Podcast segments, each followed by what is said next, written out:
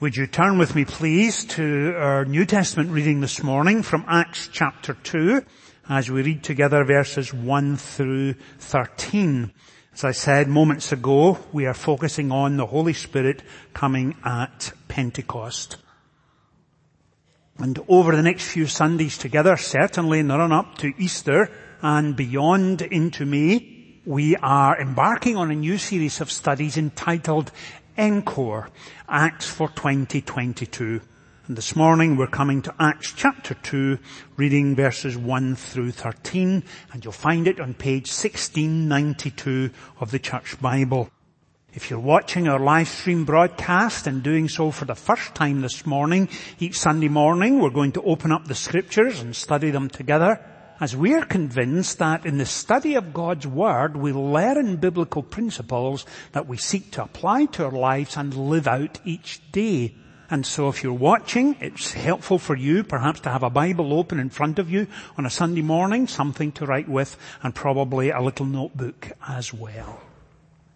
And beginning at Acts 2 verse 1. When the day of Pentecost came, they were all together in one place. Suddenly, a sound like the blowing of a violent wind came from heaven and filled the whole house where they were sitting. They saw what seemed to be tongues of fire that separated and came to rest on each of them. All of them were filled with the Holy Spirit and began to speak in other tongues as the Spirit enabled them. And now they were staying in Jerusalem, God-fearing Jews from every nation under heaven. And when they heard this sound, a crowd came together in bewilderment because each one had heard them speaking in his own language.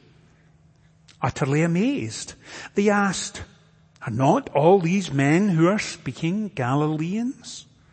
Then how is it that each of us hears them in his own native language?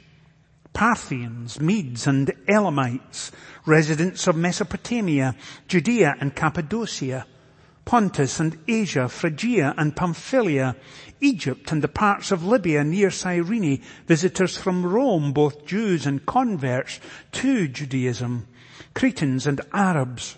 We heard them declaring the wonders of God in our own tongues.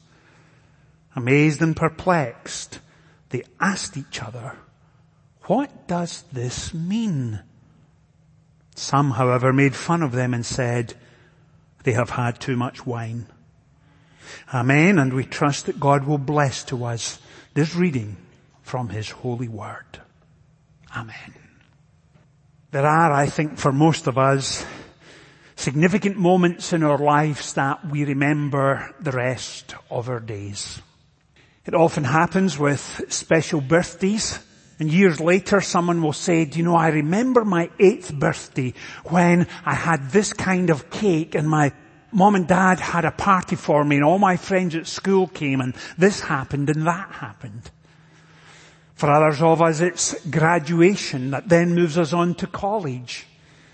Some of us look back with great memories on college days, our first job, establishing and building a career.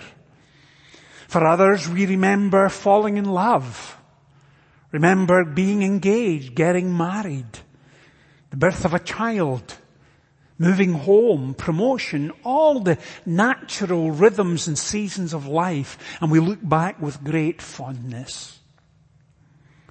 And I imagine that the people who heard the apostle Paul preach on that first Pentecost Sunday would talk about it for the rest of their lives.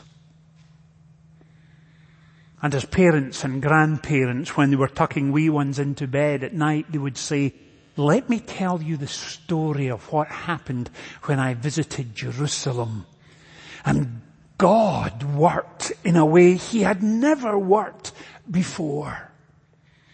And I imagine at feast days and holidays when folks gathered round family tables for meals, someone would say, Grandad, tell us about that visit to Jerusalem all those years ago.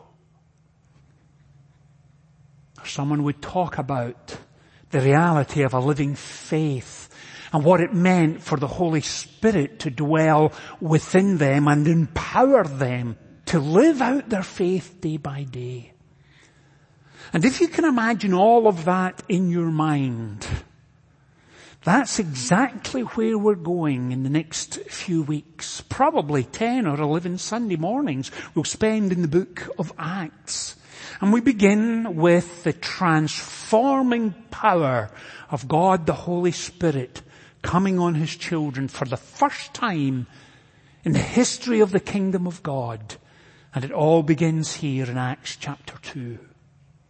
Well actually, that's not as accurate as it sounds. And we'll touch on that in subsequent Sundays. But when I was putting all this together over recent weeks, our communications department kept saying to me, Richard, give us something to help us describe this new series for Sunday mornings. And I kept thinking, what would I say? And so eventually I came up with the following description. In an unprecedented moment in history, the coming of the Holy Spirit in the book of Acts demonstrates the explosive nature of the gospel that changed the world forever. Throughout the book of Acts, God is on the move in multiple directions across all levels of society, transforming, renewing and equipping his children to powerfully live out their faith. If you would like to explore how God worked then and experience Him at work today, make it a priority to join us on Sundays as we explore this remarkable, life-altering story of the birth, growth and development of the infant church in ways they could never have imagined. And all of that is an introduction to where we're going for the next few Sundays. And as you know, it starts here on that first Pentecost Sunday.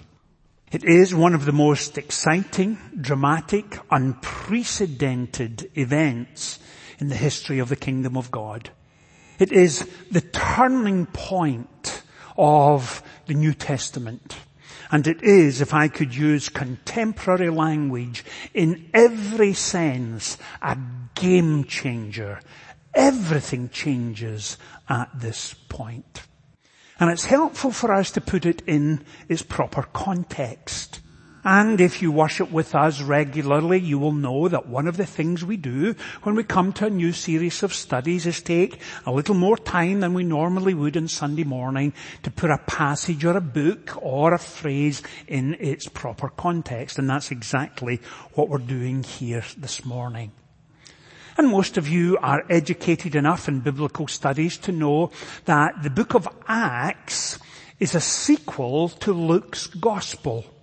Luke wrote both his gospel, gospel of Luke of course, and the book of Acts. And that means he's the largest single contributor to the New Testament. In other words, he wrote more words than any other New Testament writer. Not more books, that belongs to the apostle Paul, but certainly more words, more of the New Testament in that technical sense. And he finishes his gospel with the ascension of Jesus up into heaven. And in order to understand the significance of that, and we touched on this a couple of years ago, so please bear with me if this is familiar to you, that the ascension is a significant moment in God's redemptive history. And we tend not to think of the ascension too much. We tend to think of it naturally of the day when Jesus left his disciples and physically went up into heaven. And we know that to be true. But it's the ripple effect of the ascension that matters. And if you can come back in your mind just before the ascension, the night before Jesus died, in John chapter 16, Jesus says in the upper room to his disciples, it is for your good that I am going away. Unless I go away, the counselor will not come to you. But if I go, I will send him to you. And that word counselor also means advocate. It is a reference to the Holy Spirit. And so you can rightly read it, it is good for you that I am going away, and unless I go away, the Holy Spirit will not come to you. But if I go, I will send him to you. Now imagine how the disciples were feeling that night. Because they already had a sense that something was going on. And Jesus began to say to them, where I am going, you can no longer come. And they had a sense he was leaving. And you can imagine them thinking, now wait a minute, what on earth is going on here? And then hearing Jesus say, it is good for you that I go, and they are thinking, Lord, how is it possible it can be good for us? And most of them would be thinking in their own minds, I remember the first day I met Jesus. I remember the impact he had in my life. I know the transformation of my own heart. I've watched his teaching impact others. I've watched him conduct miracle after miracle. I've watched him cure the blind and the lame and the dumb. I watched him bring Lazarus back to life. I watched him walk in the Sea of Galilee. I remember those evenings round a campfire as dusk grew into night time when he would sit and talk with us about his heavenly father. I remember hearing him pray. I remember the peace his presence brought. How is it remotely possible that it's good for us that he goes away? And what Jesus was meaning when he said it is good for you that I go away was this. And please bear with me as we remind ourselves of this. That when Jesus was here on earth, he was physically restricted in a human body. In other words, he couldn't be in Jericho, excuse me, Jericho is in the south, and in Galilee at the same time. They're 80 miles apart. He couldn't be two places at the one time. He was restricted by a human body. He couldn't be in Nazareth and Jerusalem at the same time. He couldn't be in Bethlehem and further north in Galilee at the same time.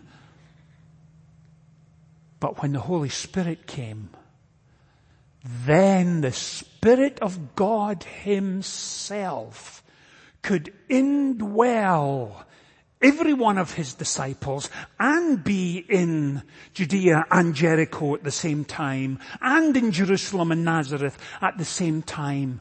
And it was true then and it's true today. People in Angola and West Africa as well as Austria or Australia or Alabama or Moscow and the Mississippi, the Holy Spirit indwells at the same time. And the disciples realized on Pentecost Sunday that their emotional understanding, their intellectual awareness of all that Christ accomplished at Calvary was now so much greater than an intellectual or emotional awareness. Now transformation of the heart and soul had taken place because of the indwelling, enabling power of the Holy Spirit. That's what makes it a game changer. That's what makes it a turning point in God's redemptive purposes.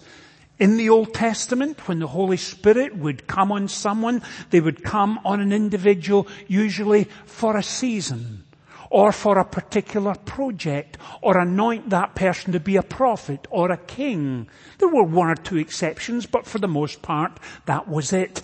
But now, for the first time in all of history, the Holy Spirit had come to dwell within individuals within the deep recesses of the heart and soul and mind to change that person forever, to give to the person the enabling power and grace of God to live out their faith.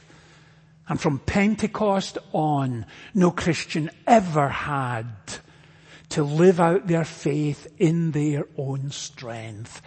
That's why it's so significant. And that's the first part of the context we need to remember. Secondly, we need to remember that when the Holy Spirit came, He came to all of God's children.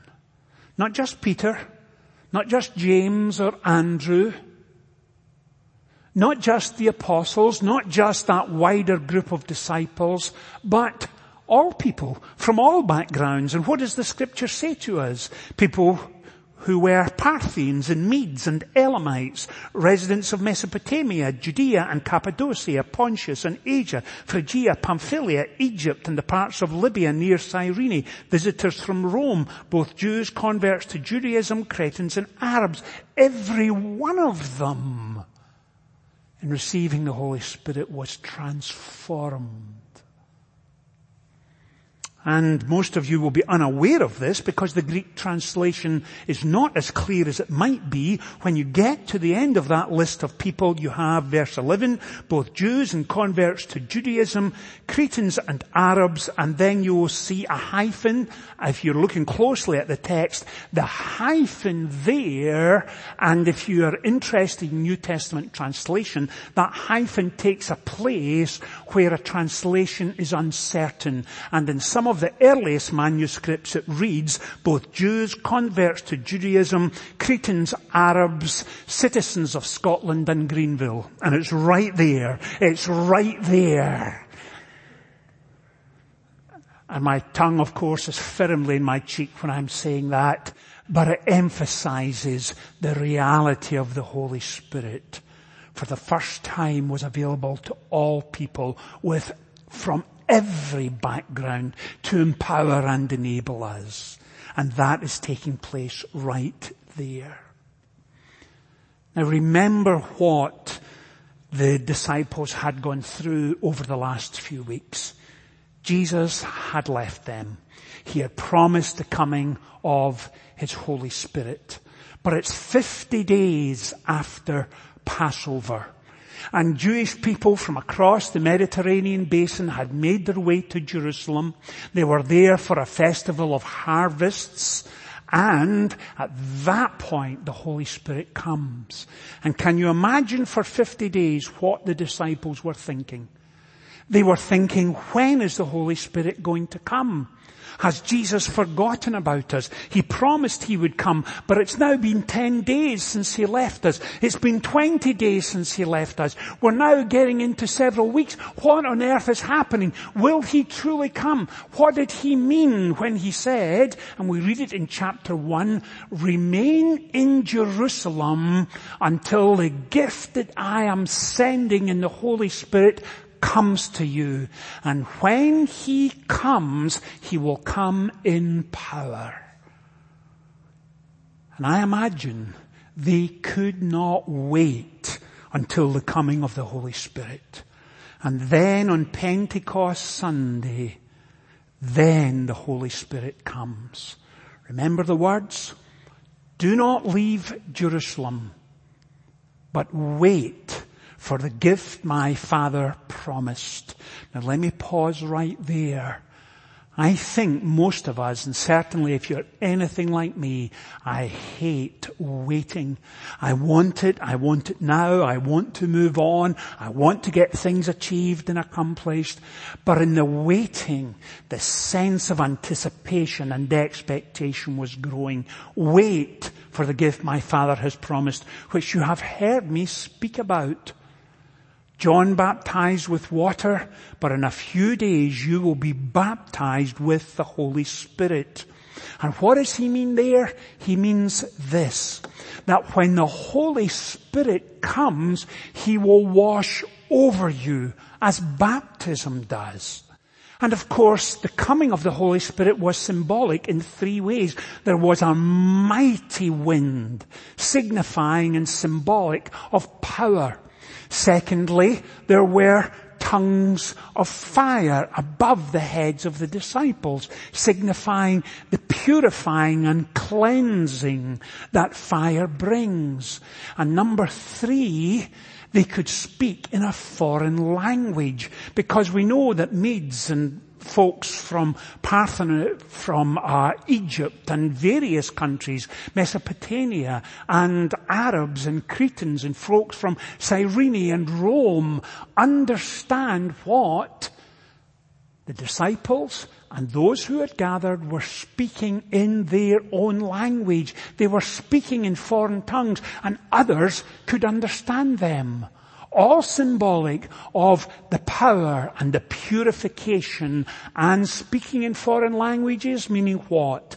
The impact the gospel would have both in Jerusalem and throughout the world. And all of that was unfolding, each being filled by the Holy Spirit. And notice as you come to verse 12 what happens. Amazed and perplexed, they asked each other, what does this mean? And some, however, made fun of them and said, they've had too much wine. Now let me pause there. As the passage unfolds throughout the rest of the chapter, and please let me encourage you to be reading it this coming week, when Peter begins to stand up and speak, he begins to say, listen to me, let me explain. And he quotes from the Old Testament prophecy of Joel. And throughout the Old Testament, you find the prophecy that points towards the coming of the Messiah and the fulfilling of the messianic role and the coming of the Holy Spirit. And you see it in Joel and Ezekiel. And Ezekiel 36, 26, we read these words. I will take from you your heart of stone and I will give to you a heart of flesh and I will put my spirit within you and cause you to follow me and my law all the days of your life. And that's what happened on Pentecost Sunday and has happened in every subsequent generation since. The Holy Spirit indwells us. God breathes spiritual life into hearts and souls that are dead and far from Him and He causes us to follow Him love Him and walk with Him all our days. And all of that is unfolding right there. Now having said all of that, please also remember this, that the Holy Spirit is not given to us grudgingly in some hesitant manner. And you've heard me slightly tease with this in the past, that when we come to God and we begin to pray, He never gets fed up and says, here they come again. They'll be wanting me to bless them. Can't they just get on with life without me? It's the very opposite. He lavishes His love on us. 1 John chapter 3 verse 1. He lavishes His love upon us. He gives to us His Holy Spirit in all of its, in all of His fullness. And therefore we have access to Him to live out our faith day by day by day by day. Now some of you may be saying, okay, Richard, I hear this. I understand everything you've said. You've mentioned this in the past. This is not an unfamiliar theme to us on a Sunday morning. But Richard, please help me understand in a way that I can grasp it. Make it clear. Please make it accessible. Richard, please don't talk about biblical hermeneutics or the theology of theodicy. Illustrate it for me in ways that will sink down deep into my mind and into my soul, ways that I can remember and live out this week. Well, let me try and let me use two illustrations as we begin to apply this passage. And the first is this. Last summer, Ruth and I decided that we, it was time to redecorate my study and the downstairs bedroom. Now we've been in that house about 15 years and of course over the years we didn't renew the carpet when we first moved in and we'd given it a fresh coat of paint but it was getting old and tired. And so we decided last summer that we would redecorate. And so we had to empty the study first. That meant for me, I had to box up and bag over 800 books. It meant I had to move bookshelves that were two and a half feet wide by about just under seven feet tall. There was 11 of them. I had to uplift the carpet, move the desk, move the printer, and everything else that was in my study. I had to take units apart and move them outside. And so we did all of that, then take up the carpet. Then we had to do the same with the bedroom. And if you can imagine in any bedroom, of course, there are dressers and drawers and beds and carpets and closets all had to be emptied, taken out, sleep in another room, leave both rooms open for two weeks while the painter arrived and then of course prepared the walls, put on uh, new I'm trying to remember the words that you use in the United States, uh, drywall. Uh, you put in new drywall and cement and cover it over with plaster and then put an undercoat and a top coat and it took forever. Boy, was it hard work. And in moving back in, we started to say to each other, do I really need this book? Some went into one pile that we gave away to Goodwill, others were kept. Do I need this coat, this jacket, this top, this pair of pants? And we went through each one step by step by step. And I imagine you would do exactly the same thing if you were redecorating a couple of rooms in your house. I imagine each of us would decide, do we need it? Is it necessary? Yes or no? Now when the Holy Spirit enters into the life of an individual, he comes into our life at the point of belief. When God reaches out in the gospel and touches us, heart and soul and mind, and gives to us a new heart, and new appetites, and new motivations, He then, through the indwelling of His Holy Spirit, says to each one of us, it is time for change. And He changes our nature. He changes the way we speak, the things we say, how we think, our appetites and our longings.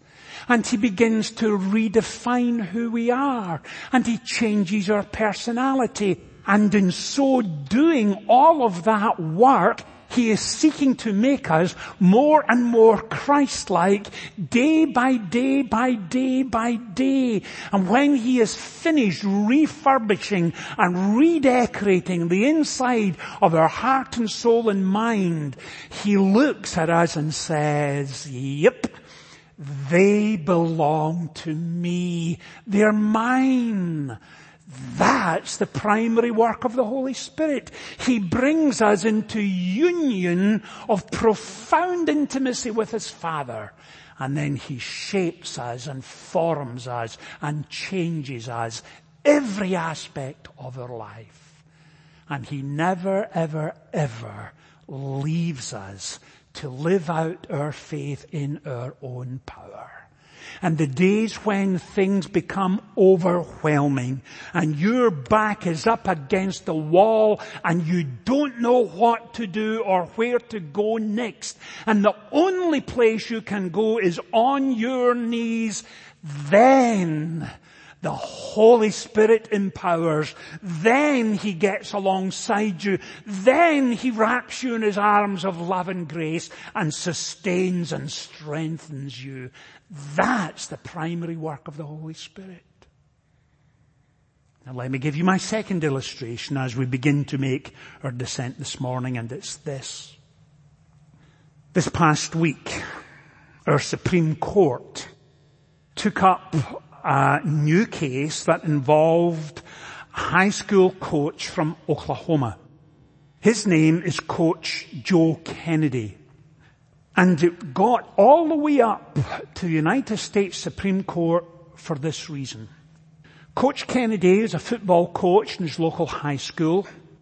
And after the game had finished and the players left the field, Coach Kennedy would simply go down on one knee and prayerfully give thanks to God that his students had played well, no one was injured, that they were maturing in their sport, and that they had played well as a team. Someone objected. Coach Kennedy lost his job. Simply for quietly praying. Folks, let me be a little controversial and go out on a limb here. If Coach Kennedy had taken a knee during the national anthem to protest about the lesser spotted owl in a local environment close to his high school, do you think he would have lost his job? Or if he'd taken his knee to protest any number of legitimate protests, please don't think I'm getting down on the spotted owl, whatever the protest was, do you think he would have lost his job? And please remember this. The First Amendment to the Constitution tells us this, that Congress shall make no law respecting an establishment of religion or prohibiting the free exercise thereof. I will be very surprised if the US Supreme Court decide against Coach Kennedy because it's right there in the Constitution. At the end of this opening section, the people who were watching on that first Pentecost Sunday looked at each other and said, and the passage tells us they were amazed. And some said, they've had too much wine. When you begin to take your faith seriously, when prayer becomes a priority, worship becomes important. And you begin to live out your faith. And your personality changes, your appetite changes, you take the commandments seriously and seek to become more Christ-like day by day by day, there will come a time when you will face opposition. Sometimes that opposition is internal when you convince yourself there is no point going forward, it's time to give up. I'm fed up. I've tried, I've tried, I've tried. That's the moment when you really need to dig deep and pray. And sometimes opposition will come from the outside. And others will look at you askance, treat you as odd and weird and just funny. But we are called to live out our faith day by day by day by day. And growing and maturing in your faith is the primary work of the Holy Spirit as He refreshes and renews and gets to work in our lives. We take a stand that is gentle and gracious, never strident, never aggressive, never in someone's faith's face, never condemning, but nonetheless, we take a stand. And when you take that stand, don't be surprised if you sense the hand of the Holy Spirit on your shoulder and the words of Jesus come to mind. When you receive the Holy Spirit, you receive His power as well. Because He never calls us to live out our faith in our own strength. Let's pray together. Heavenly Father, thank you for this passage this morning. Bless it to us. Encourage us. Help us this week to read back over it. To reside within its words and verses and enable us above all things to grow closer to you. In Jesus' name we pray. Amen.